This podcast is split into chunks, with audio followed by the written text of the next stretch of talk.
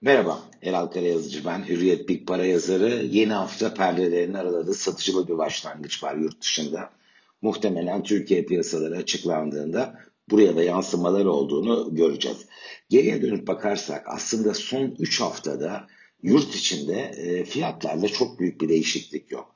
Borsa İstanbul çok güçlü bir ralliye imza attı fakat 3 haftadır 2500 puana yakın dalgalanıyor. Geçen haftayı da 2458 puanda tamamladı. 2562 zirvesi test edildikten sonra Nisan ayının içinde sınırlı sayabileceğimiz %4'lük bir geri çekilme oldu. Üzerine de fazla bir değişiklik görmüyoruz. Dolar bu 3 haftada %2,5 kadar yukarıya gitti. 14.60'lardan 14.97 bugün sabah geçen ilk kotasyonlar. Bu da tamamen yurt dışıyla bağlantılı dolar endeksinin yükselişinin sınırlı şekilde bile diyebilirim Türkiye yansıması. Çünkü Euro Türk Lirası karşısında son 3 haftadır 15.75 civarında seyrediyor. Diğer para birimlerinde benzer şeyler görüyoruz. Değer kaybeden bir şey var mı dersek altında değişmiyor. Gram fiyat 900 lira civarında. Gümüşte çok kuvvetli bir geri çekilme oldu. Türk lirası karşısında 11,5 liradan %7 kadar bir geri çekilmeye gümüş imza attı. Bu da tamamen dünyada düşmüş olmasıyla yine ilişkili. Hemen gümüş demişken oradan devam edelim. Biz e, Nisan ayının içinde 26 doları, Mart ayında 27 doları test ettiğini görmüştük. Şimdi 22 doların bir parça üzerinde gümüş. Ben bu cephede önümüzdeki haftalarda geri çekilme devam edecek olursa 20,5 dolar, 21 dolar gibi bir bölgede bir dengelenmenin, bir taban oluşumunun gerçekleşme olasılığını e, görece daha yüksek buluyorum. Yılın ikinci yarısında gümüş e, yaralarını sarmaya aday olan finansal alternatiflerden biri olarak öne çıkıyor. Peki yurt dışında ne oluyor? Neden hafta satıcılı bir başlangıcı sahne oldu yine? Aslında küresel bir yavaşlama fiyatlaması var. E, denklemin merkez üstünde petrol var. E, biz Mart ayının ortalarına kadar çok kuvvetli bir yükseliş gördük petrolde.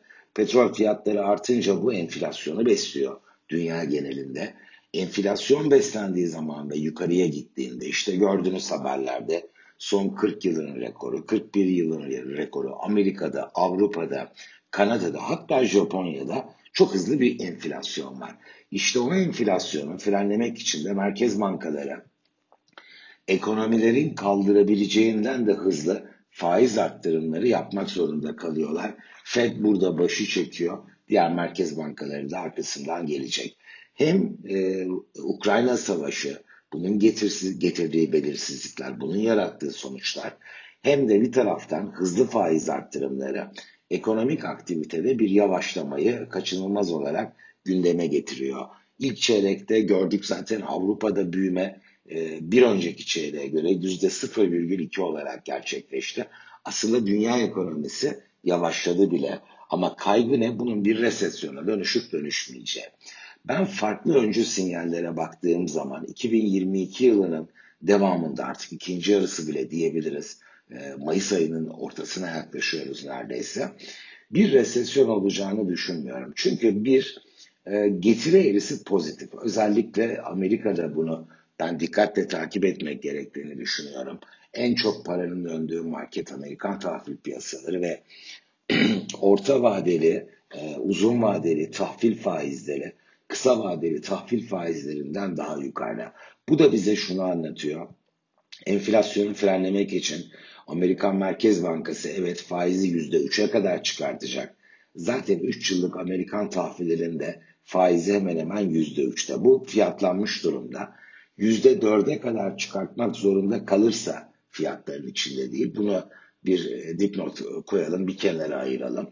Ee, ama ileri vadelerde 10 yıllık faiz, 7 yıllık faiz, hatta 30 yıllık faiz, 3 yıllık, 5 yıllık faizlerden daha yukarıda. Bu da bana şunu anlatıyor. Fed ilerleyen süreçte kastım 2024 hatta 25 faiz indirmek zorunda kalmayacak algısı var tahvil tarafında. Bu da e, bizim e, dünya ekonomisinde bir resesyona gitmediğimiz yönünde öncü bir sinyal. İkincisi de PMI'ler bakın Nisan geride kaldı ve o sıfır noktası kabul edilen 50 düzeyine gelmeden gelişmiş ülke PMI'ları evet geriliyor. Satın alma yöneticileri endeksi bu da. Fakat hala pozitif e, noktada 55, 56, 57 gibi yerlerde.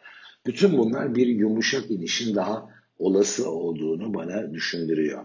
Bu nedenle e, aslında son bir yıldır devam eden ama sene başına referans alırsak dünya genelinde dolar bazında %20'ye yaklaşan borsa endekslerindeki kaybın e, ben sonuna yaklaştığımız görüşündeyim. Bir süre sonra taban oluşumlarının gerçekleştiği bir resim e, daha muhtemel geliyor bana. Ve 2022 yılının ikinci yarısında hem 2023'te ekonomik aktivitenin e, derece daha iyi olacağına yönelik bir fiyatlamanın başlayacağını hem de resesyona girilmeyeceğinin anlaşılmasıyla bir rahatlamanın olacağını düşünüyorum. Türkiye'de elbette yansımaları olacaktır. Fakat borsa İstanbul'un şöyle bir dezavantajı var.